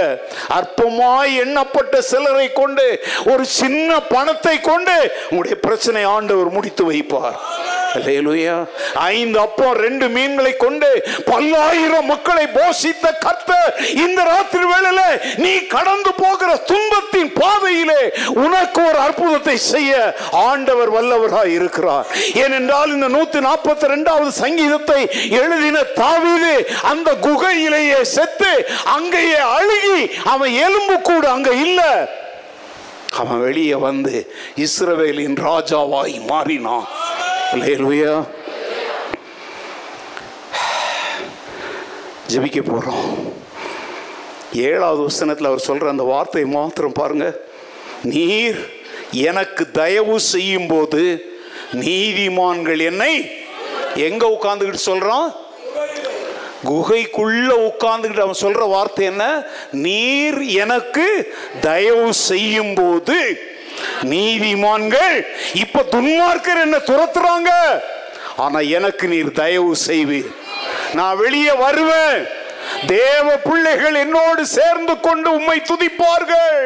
இந்த ராத்திரி வேளையில நீயும் சொல்லு ஆண்டவரே நீர் எனக்கு தயவு செய்வீர். நான் வெளியே வருவேன். தேவ பிள்ளைகளோடு இணைந்து உம்மை துதிப்பேன் உம்மை ஆராதிப்பேன். ஒருவேளை இன்றைக்கு ஆராதனைக்கு வர முடியாம வியாதி படுக்கையில வீட்டுல படுத்துக்கிட்டு நீ ஆன்லைன்ல இந்த செய்தியை கேட்டுக்கிட்டு இருக்கலாம். இந்த சங்கீதக்காரன் சொன்ன வார்த்தையை நீ சொல்லு நீர் எனக்கு தயவு செய்யும் பொழுது நான் மீண்டும் ஆலயத்திற்கு போவேன். நீதிமான்களாகிய உம்முடைய பிள்ளைகளோடு சேர்ந்து உம்மை நான் ஆராதிப்பேன். அல்லேலூயா. கத்த நமக்கு தயவு செய்கிற தேவன். நமக்கு இரக்கம் செய்கிற தேவன். நமக்கு இயற்கைக்கு மேலான அற்புதங்களை செய்கிற தேவன். விசுவாசிக்கிறீங்களா? பிரச்சனைகள்ல இருந்து வெற்றி பெறும் மூன்று வழிய அவர் செய்த சொல்றேன். ஒன்று ஜபம். ரெண்டு ஜபம் விசுவாசத்தை என்ன செய்யும்? பலப்படுத்தும். மூன்று விசுவாசம் எதிர்காலத்தை குறித்த நம்பிக்கையை தரும். ஜெபிங்க. விசுவாசிங்க. எதிர்காலத்தை குறித்த நம்பிக்கையோட போங்க. சும்மா கலங்கி தவிக்காதீங்க. நூற்றி நாற்பத்தி ரெண்டாவது சங்கீதத்தை வீட்டில் போய் இன்னொரு முறை என்ன செய்யுங்க இந்த இரவு வாசித்துட்டு உங்களுடைய எல்லா குகைகளில் இருந்தும் ஆண்டவர் உங்களை என்ன செய்வார்? வெளியே கொண்டு வரும்படி உங்களுக்கு தயவு செய்வார் என்று விசுவாசத்தோடு நம்ம எல்லாரும் ஆண்டவருக்கு நன்றி செலுத்தி எழுந்து நின்று கண்களை மூடி ஆண்டவரை நோக்கி நாம் செபிப்போம் எல்லாரும் எழுந்து நில்லுங்க. நன்றி நிறைந்த உள்ளத்தோடு. குகையில சிக்கிக் கொண்டிருந்த தாவீதை தயவு பாராட்டி வெளியே கொண்டு வந்த ஆண்டவர். இந்த ராத்திரி வேளையிலே இந்த வார்த்தைகளை கேட்டுக்கொண்டிருக்கிற நீங்களும் நானும் சிக்கி கொண்டிருக்கிற குகையிலிருந்து நம்மை வெளியே கொண்டு வர வல்லவராய் இருக்கிறார் சிங்கங்களின் வாய்களை கட்ட வல்லவராய் இருந்தவர் நெருப்பின் உக்கிரம் தன் பிள்ளைகளை தொடாதபடி பாதுகாத்தவர். உன் பிரச்சனை என்கிற குகை உன்னை அழித்து மூடி விடாதபடி அதிலிருந்து உன்னை வெளியே கொண்டு வருவார். ஆமேன். வாயை திறந்து சொல்லுங்க. என் குகைகளில் இருந்து என் நெருக்கத்தில் இருந்து என் துன்பங்களில் இருந்து என் போராட்டங்களில் இருந்து தாவீதை வெளியே கொண்டு வந்தது போல என்னையும் நீர் வெளியே கொண்டு வர வல்லவராய் இருக்கிறீர் என்று நான் அறிக்கை எடுக்கிறேன் ஆண்டவரே. ஹலெலூயா செவி போல்லாரும் இரக்கமுள்ள பிதாவே எங்களை கைவிடாத நேசரே. என் தகப்பனும் என் தாயும் என்னை கைவிட்டாலும் கத்தர் என்னை சேர்த்து கொள்ளுவார் என்று சங்கீதக்காரன் சொன்ன அந்த வார்த்தையின்படியே நாங்களும் இந்த ராத்திரி வேளையிலே ஜெபிக்கிறோம். நீர் எங்களை பார்க்கிறீர். எங்கள் பாதையை அறிவீர். நாங்கள் நடக்கிற வழியிலே எங்களுக்கு விரோதமாய் வைக்கப்பட்டிருக்கிற கண்ணிகளை நீர் அறிவீர். எங்களோடு கூடவே இருந்து கொண்டு குழி பறிக்கிற எங்களுக்கு அருமையானவர்களை நீர் பார்க்கிறீர். ஆனால் அவர்கள் பறிக்கிற வைக்கிற வலைகள் கண்ணிகளிலே என் கால்கள் சிக்கிக் கொள்ளாதபடி என்னை காப்பாற்றி எனக்கு தயவு செய்ய நீர் வல்லவராய் இருக்கிறீர். இந்த வார்த்தைகளை கேட்டவர்களுக்குள்ளே இந்த நம்பிக்கை இந்த விசுவாசம் பெரும் மழையாய் பெருகுவதாக என்று நான் ஜெபிக்கிறேன் ஆண்டவரே. சோர்ந்து போன நம்முடைய பிள்ளைகளை தூக்கி விடுவீராக. சோர்ந்து போகிறவர்களுக்கு பலன் கொடுத்து சத்துவம் இல்லாதவர்களுக்கு சத்துவத்தை பெருக பண்ணுகிறார் என்று உடைய வேதம் சொல்லுகிறபடி. இந்த கடினமான காலகட்டங்களிலே உடைய பிள்ளைகளுடைய இருதயத்தை கத்த நீர் திடப்படுத்துவீராக பலப்படுத்துவீராக மான்களின் கால்களைப் போல மாற்றுவீராக. வார்த்தைகளை கேட்ட ஒவ்வொருவருக்குள்ளும் உன்னதத்தின் பலன் கடந்து வருவதாக. விசுவாசம் என்னும் ஜீவன் அவர்களுக்குள்ளே பிரவேசிப்பதாக. குகையே தங்கள் முடிவு என்று நினைக்காமல் நான் வெளியே வருவேன். நீதிமான்களோடு சேர்ந்து கர்த்தரை துதிப்பேன் என்கிற ஒரு விசுவாசத்தை ஒவ்வொருவருக்கும் நீர் கட்டளையிடும். எங்களோடு நீர் பேசினதற்காக உமக்கு நன்றி. எங்களுடைய நம்பிக்கையை நீர் உயிர்ப்பித்ததற்காக உமக்கு நன்றி. அருமை ரட்சகர் இயேசு கிறிஸ்துவின் ஜீவனுள்ள நாமத்தில் ஜெபிக்கிறோம். எங்கள் ஜீவனுள்ள நல்ல பிதாவே என் ஆத்துமாவே என் முழு உள்ளமே என் ஆத்துமாவே கத்தர் செய்த சகல உபகாரங்களையும் மறவாதே. ஆமேன் ஆமேன்.